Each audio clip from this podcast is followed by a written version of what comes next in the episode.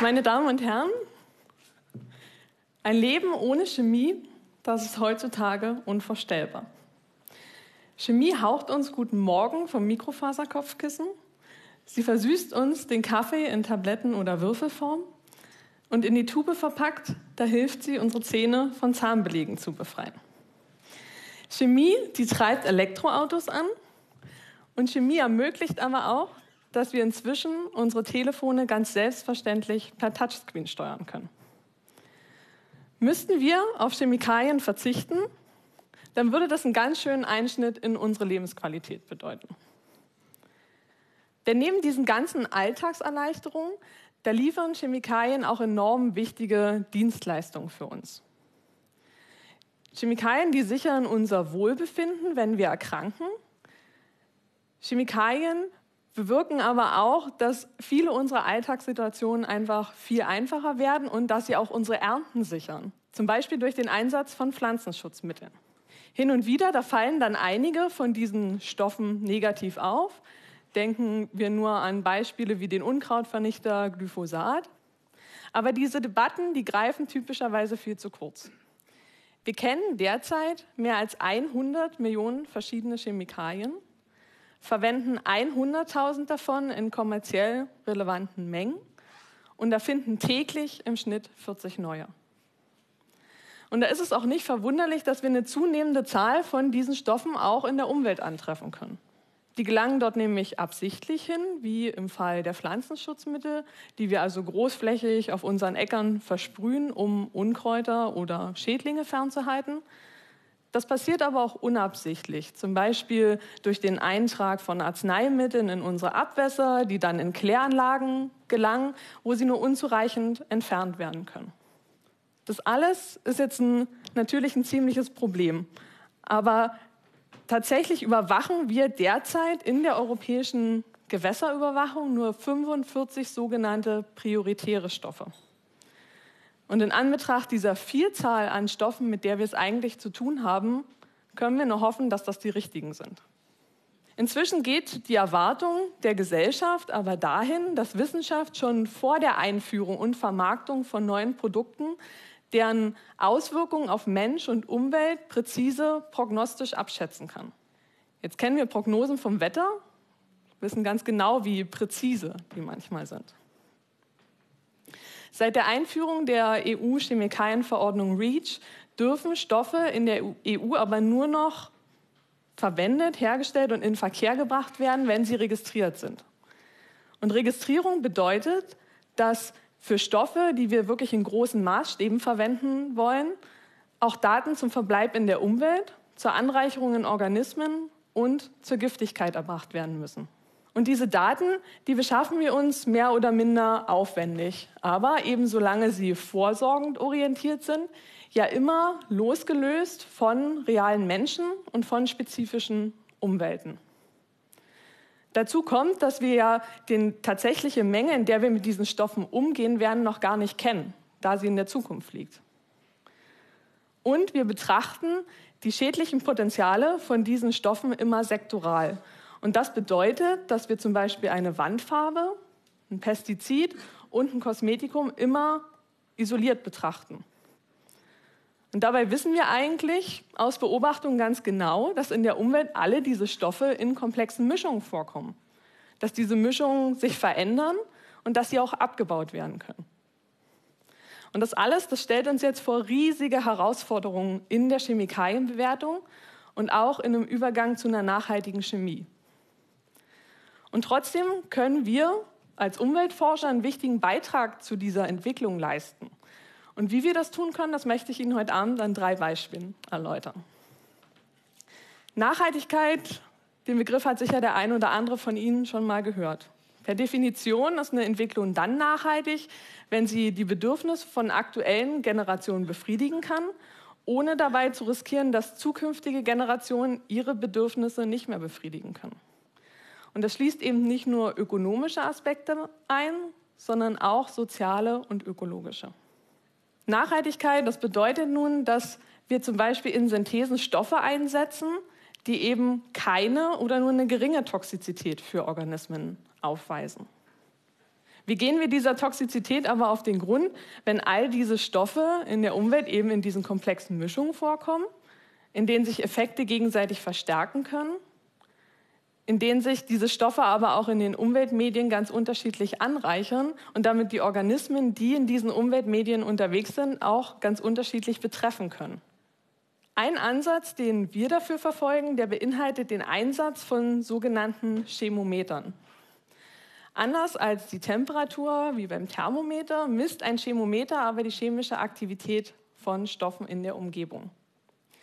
Diese Chemometer, die können wir in die Umwelt ausbringen und anschließend wieder einholen, ins Labor zurückbringen und dort im Labor aufdröseln, welche Chemikalien sich in diesem Chemometer angereichert haben. Mit einem Chemometer können wir sogar unsere eigene Exposition messen. So könnte ich mir mit einem Chemometer-Armband ausgerüstet zum Beispiel eine Weile lang meinen Alltag bestreiten und anschließend könnten meine Kollegen schauen, welchen Chemikalien ich in diesem Zeitraum ausgesetzt war. Nun bedeutet nachhaltige Chemie aber auch, dass wir Stoffe von vornherein so designen, dass sie eben nicht in der Umwelt überdauern, dass sie sich nicht anreichern und dass bei Bedarf wirksame Strategien vorhanden sind, um diese Verunreinigungen auch aufzulösen. Mikroorganismen, die können eine ganze Vielzahl von Chemikalien in harmlose Verbindungen wie Wasser, Kohlendioxid und Kochsalz abbauen und daraus auch Bausteine und Energie für ihr eigenes Wachstum generieren. Die Fähigkeit von Mikroorganismen wird in der Umweltbiotechnologie schon ganz lange genutzt und oft auch technisch unterstützt. Denken wir nur an die Reinigung von Abwasser in Kläranlagen oder an die biologische Sanierung von verunreinigten Böden. Nun ist aber die prinzipielle Abbaubarkeit von Chemikalien eben noch kein Garant dafür, dass dieser Abbau unter Umweltbedingungen auch stattfinden wird. Dafür müssen nämlich drei Voraussetzungen erfüllt sein. Voraussetzung eins ist, dass die Umweltbedingungen die Aktivität und das Überleben von diesen Organismen ermöglichen. Voraussetzung zwei ist, dass diese Stoffe prinzipiell mikrobiell abbaubar sind. Und Voraussetzung drei ist, dass die Organismen auch in Kontakt mit diesen Chemikalien treten können. Und genau hier kommt wieder die Betrachtung der spezifischen Umwelten in der Chemikalienbewertung ins Spiel. Nehmen wir nämlich mal den Boden als konkretes Beispiel heran. Unsere Böden, die haben viel zu schlucken. Mineralöl, Arzneimittelrückstände, Pestizide, um nur mal drei Beispiele zu nennen. Würden wir jetzt diese Stoffe nehmen, sie gemeinsam mit Mikroorganismen, die wir zum Beispiel aus dem Boden herausgewaschen haben, in ein Glasgefäß geben und das Ganze kräftig schütteln, dann könnten wir über die Zeit hinweg durch Messen herausfinden, ob diese Chemikalien abgebaut werden können. Wie den meisten Lebensräumen, da mangelt es auch dem Boden nicht an Mikroorganismen. In einem kleinen Würfel Boden, zwei Zentimeter Kantenlänge, da können bis dreißig Milliarden Bakterienzellen leben. Das sind viermal so viel, wie Menschen auf der Erde wohnen. Das Problem im Boden ist eher, dass diese Vielzahl von Mikroorganismen nicht mit den Chemikalien in Kontakt treten kann.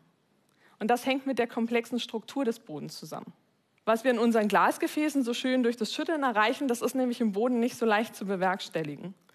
In biologischen Sanierungsverfahren, da rücken dann schwere Maschinen an, die heben den Boden aus und sie wälzen ihn kontinuierlich um. Und das alles mit dem Ziel, die Mikroorganismen und die Chemikalien miteinander in Kontakt zu bringen.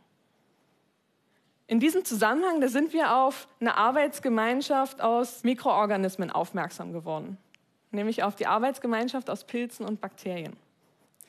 Pilze, die bilden unterirdisch ein ganz dichtes Geflecht an Zellfäden, den sogenannten Myzel.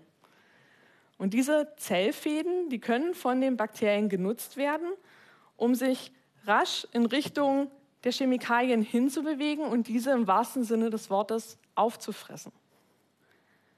Aber dem noch nicht genug, die Pilze, die transportieren diese Chemikalien sogar quer durch den Boden und servieren sie den Bakterien quasi auf dem Silbertablett. So toll wie das klingt, können wir uns trotzdem nicht darauf verlassen, dass Mikroorganismen jetzt die ganzen Umweltprobleme für uns lösen werden. Wir müssen uns auch immer selber fragen, wie wir durch unser eigenes Handeln zu einer gesünderen Umwelt beitragen können, wie wir Chemie nachhaltiger machen können. Und deshalb möchte ich mich jetzt noch ihrer heimischen Toilette als Schnittstelle im Chemikalienmanagement zuwenden. Sie alle haben sicher zu Hause schon mal vor dem Arzneimittelschrank gestanden und darin abgelaufene Medikamente entdeckt. Tatsächlich ist es nämlich so, dass fünfundzwanzig bis fünfzig Prozent der Medikamente, die wir in Apotheken abholen, zu Hause gar nicht eingenommen werden. Schaut man dann in die Beipackzettel, findet man darin allerlei nützliche Informationen zur Dosierung, zur Aufbewahrung, zu Risiken und Nebenwirkungen. Was wir darin ganz lange nicht gefunden haben, sind Hinweise zur Entsorgung. Und so entsorgen bis fünfzig Prozent der Deutschen ihre alten Arzneimittel über die Spüle oder die Toilette. Ein Arzneimittel, was dadurch in Verruf geraten ist, ist Diclofenac. Diclofenac, das ist ein Schmerzmittel und es landet jährlich in beträchtlichen Mengen in den Kläranlagen. So hat ein Kläranlagenbetreiber aus Hessen mal gesagt, er hat jährlich bis zweihundert Kilogramm Diclofenac in der Vorreinigung, bekommt circa ein Viertel davon raus, aber hundertfünfzig Kilogramm gehen in den Main. Jetzt kann man aus menschlicher Sicht Entwarnung geben. Denn laut derzeitigem Wissensstand ist es so, dass man ein ganzes Olympiabecken voll Leitungswasser trinken müsste, um auf die Dosis von einer einzigen Schmerztablette zu kommen. Aber das ist wieder nur die Bewertung für uns Menschen. Denn aquatische Lebewesen, Fische, die sind nicht in speziell aufgereinigten Leitungswasser unterwegs. Und in den umweltrelevanten Konzentrationen verursacht Diclofenac nachweislich Kiemen- und Leberschäden bei Forellen. Aber was ist jetzt die Lösung für dieses Problem? Häufig sind die Ansätze zur Lösung solcher Probleme recht technologiefokussiert. So ist seit Jahren die Einführung einer vierten Reinigungsstufe im Gespräch. Also ein spezielles Verfahren in Kläranlagen, das genau solche Mikroschadstoffe tilgen kann.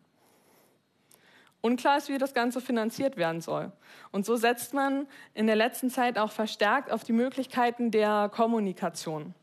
So trifft man immer häufiger auf Infografiken oder Artikel in der Zeitung, die eben darauf hinweisen, dass alte Medikamente vom Wasserkreislauf ferngehalten werden müssen.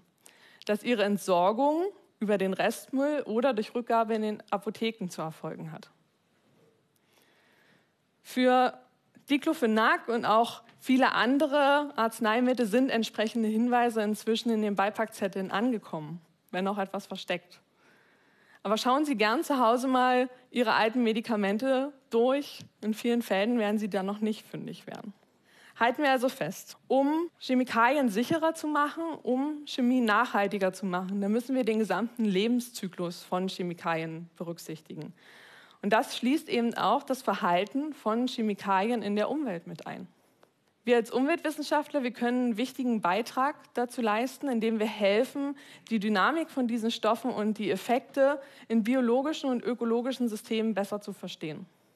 Und daraus auch Informationen abzuleiten, die wir direkt ins Chemikaliendesign einfließen lassen können. Was wir dabei nie außer Acht lassen dürfen, ist, wie diese Stoffe auch von uns als Gesellschaft genutzt werden. Denn in ganz vielen Fällen, meine Damen und Herren, da beginnt nachhaltige Chemie direkt bei Ihnen zu Hause. Vielen Dank.